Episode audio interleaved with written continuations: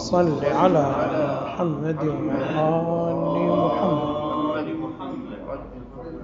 قال الله تعالى في محكم كتابه بسم الله الرحمن الرحيم وذكرهم بأيام الله.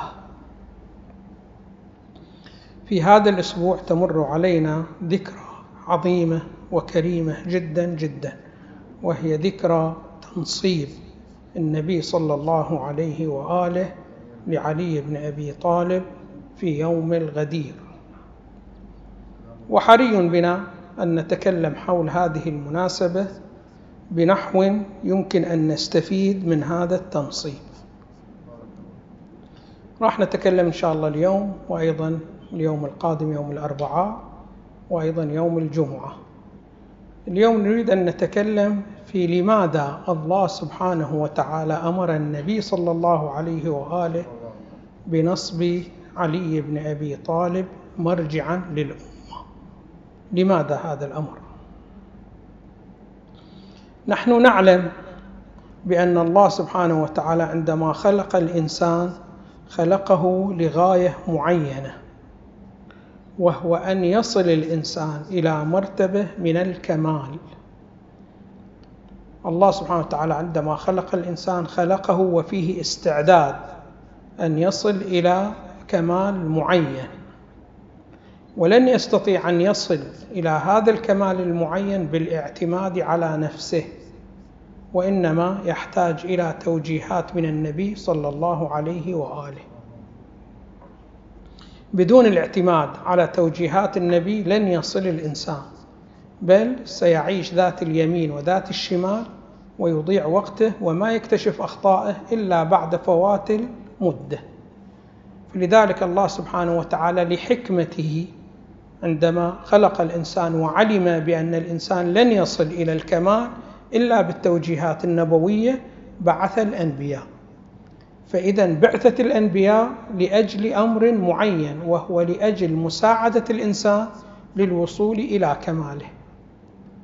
خب نحن نعلم بأن مدة إقامة النبي صلى الله عليه وآله بين أفراد الأمة كانت مدة 23 سنة وكان مشغول شنو ماذا بالحروب وبتأسيس الدولة الإسلامية.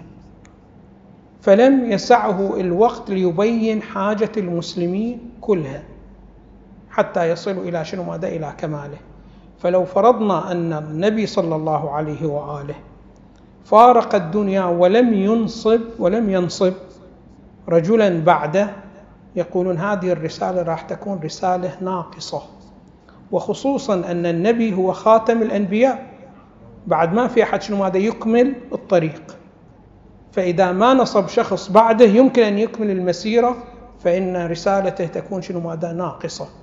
وما راح تستقر شنو ماذا في الكرة الأرضية باعتبار أنه الدعوة الإسلامية كانت في أيام النبي تتعرض إلى تحديات جدا شديدة ثم بعد وفاة النبي صلى الله عليه وآله تضاعفت التحديات. فمثلا في أيام النبي صلى الله عليه وآله كان هناك فقط تحدي عسكري لم يكن هناك تحدي علمي وتحدي ثقافي كبير جدا. ولكن بعد وفاة النبي لا بدأت إضافة إلى التحديات العسكرية. هناك نشأت تحديات ثقافية. بدأت الفتوحات الإسلامية في العالم وكل ما فتحوا منطقة من هذه المناطق صادفوا علماء في تخصصات مختلفة. هؤلاء العلماء كانوا شنو ماذا؟ يشكلون على الإسلام وعلى كثير شنو ماذا؟ من المطالب التي يبينها الإسلام. فيحتاج إلى من يدافع عن الرسالة. خب الذي يحتاج شنو ماذا يحتاج له تحتاج له الرسالة أن يدافع عنها؟ لابد أن يكون شخص فيه إمكانية الدفاع عن أمور الدين وإلى آخره. فلو فرضنا أن النبي لم ينصب شخص مهيئ لهذا الأمر فإن الرسالة ما راح تستمر وما راح تستقر في الكرة الأرضية. فلكي تستقر في الكرة الأرضية لابد أن ينصب شنو هذا شخص بإمكانه أن يدافع عن هذه الأمور. ونحن نشاهد نشاهد في الأمة الإسلامية وفي الدولة الإسلامية بعض الإشكالات العلمية التي تعرضت لها لولا الإمام ما كان يمكن أن تنحل هذه المشكلة. فمثلا شوفوا إحنا عندنا عندنا مسألة شغلت من المسلمين ما شاء الله من الوقت وكادت أن تخلق في الدولة الإسلامية دولتين مستقلتين. وكل دولة تكون شنو ماذا قوية وماخذة إليها نص الأمة الإسلامية. وهو شنو ماذا النزاع الذي حصل وهو في مطالب التوحيد. أول شنو ماذا نزاع حصل؟ اختلف المسلمون في أن الإنسان هل هو مجبر في أفعاله أو هو مستقل في أفعاله. فطائفة من المسلمين ما شاء الله والذي يعبر عنهم بطائفة الأشاعرة وهي تقريبا غالبية المسلمين عليها يقولون أن الإنسان مجبر في أفعاله. الإنسان مجبر في أفعاله. فأنت عندما تصلي أنت مجبر في صلاتك. عندما تصوم أنت مجبر في صلاتك. في صيامك. يعني ما إلك شنو ماذا أي اختيار. طائفة ما شاء الله كبيرة في هذا الجانب. الطائفة الثانية قالوا لا الله سبحانه وتعالى لو فرضنا أنه يكون بهذه الصورة يجبر الناس على الأفعال ثم يدخلهم النار ويدخلهم الجنة في الواقع هذا ظلم لهم. والله سبحانه وتعالى منزه عن الظلم فلذلك ذهبوا إلى شنو؟ ماذا أن الإنسان مختار. وكلهم أراد أن يدعم التوحيد بهذه المسألة. فمن قال بأن الله سبحانه وتعالى جابر لكل العباد أراد شنو؟ ماذا أن يتمسك بسعة قدرة الله سبحانه وتعالى وبسعة سلطانه. فأنت إذا قلت أن الله سبحانه وتعالى سمح إلى الإنسان أن يفعل في دولته وفي مملكته ما لا يرضى به الله سبحانه وتعالى هذا معناه أنك حددت وقيدت من سلطان الله سبحانه وتعالى. فلأجل يحافظون على التوحيد قالوا بأنه لا يمكن أن يحصل شيء في مملكة الله سبحانه وتعالى إلا بعد إذنه وبعد إجازته. والله أرفع من أن يفعل العبد في مملكته شيء من الأشياء والله سبحانه وتعالى لا يريد هكذا شيء. فلذلك قالوا شنو ماذا؟ بالجبر. الطائفة الثانية قالوا لا الجبر معناه شنو ماذا ظلم. ومعناه أن الله سبحانه وتعالى ليس بعادل. فحتى شنو ماذا يحافظون على العدل. قالوا بأنه شنو ماذا الإنسان مخير في أفعاله. حتى بعضهم شنو ماذا شوي تجرأ أكثر وقال لو فرضنا أن الموت والانعدام يجوز على الله سبحانه وتعالى لما ضر العبد أي شيء من الأشياء. فإن العبد مختار شنو ماذا في أفعاله. وطبعا النظرية الأولى خاطئة والنظرية الثانية شنو ماذا؟ أشد خطا. كما أن النظرية الأولى أيضا أشد خطا. فتلك أشد من الثانية والثانية أشد من الأولى. إلى أن جاء من؟ امتداد الغدير. وهو الإمام الباقر والإمام الصادق سلام الله عليه وبينوا أنه لا جبر ولا تفويض ولكن أمر بين أمرين. فمحافظة على شنو؟ ماذا؟ على العدل الإلهي ومحافظة على عموم السلطنة الإلهية. فلو لم يكن هناك نصب إلى الغدير كيف نتوصل إحنا إلى شنو؟ ماذا؟ إلى الصحيح من هكذا أمر.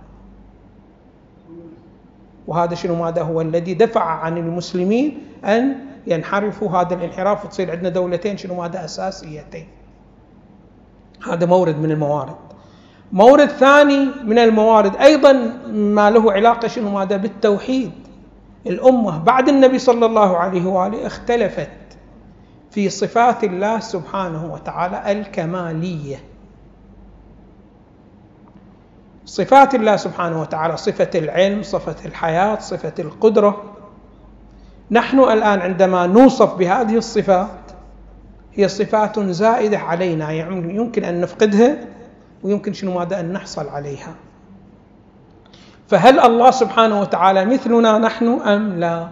اختلف المسلمون أيضا على مدرستين مدرسة قالت بأن الله سبحانه وتعالى له صفات وصفاته زائدة على ذاته. يعني الله سبحانه وتعالى في ذاته ليس بعالم وليس بقادر وليس بحي وإنما تعرضه الحياة وتعرضه شنو ماذا؟ العلم ويعرضه القدرة كالإنسان بهذه الصورة، شلون الإنسان؟ هو ذات وله صفات زائدة على ذاته، قالوا الله سبحانه وتعالى أيضا بهذا النحو. له صفات الكمال ولكن صفاته زائدة على ذاته. هذا قسم من المسلمين وهم الغالبية للأسف الشديد وقسم آخر من المسلمين قالوا لا الله سبحانه وتعالى لا يتصف بصفات الكمال من الاساس ولكنه يعمل عمل المتصف بصفات الكمال. مثل شنو ماذا مثل أنت عندك الآن شخص من الأشخاص ليس بمدير للشركة ولكن لو فرض سافر المدير هو يقوم مقام المدير فهو نائب شنو ماذا إلى المدير من غير أن يكون هو المدير الأساسي. فلو هناك بعض الأفعال مرتبطة بالمدير هو ما يقدر شنو ماذا؟ بعنوان المدير ما يستطيع شنو ماذا أن يعملها.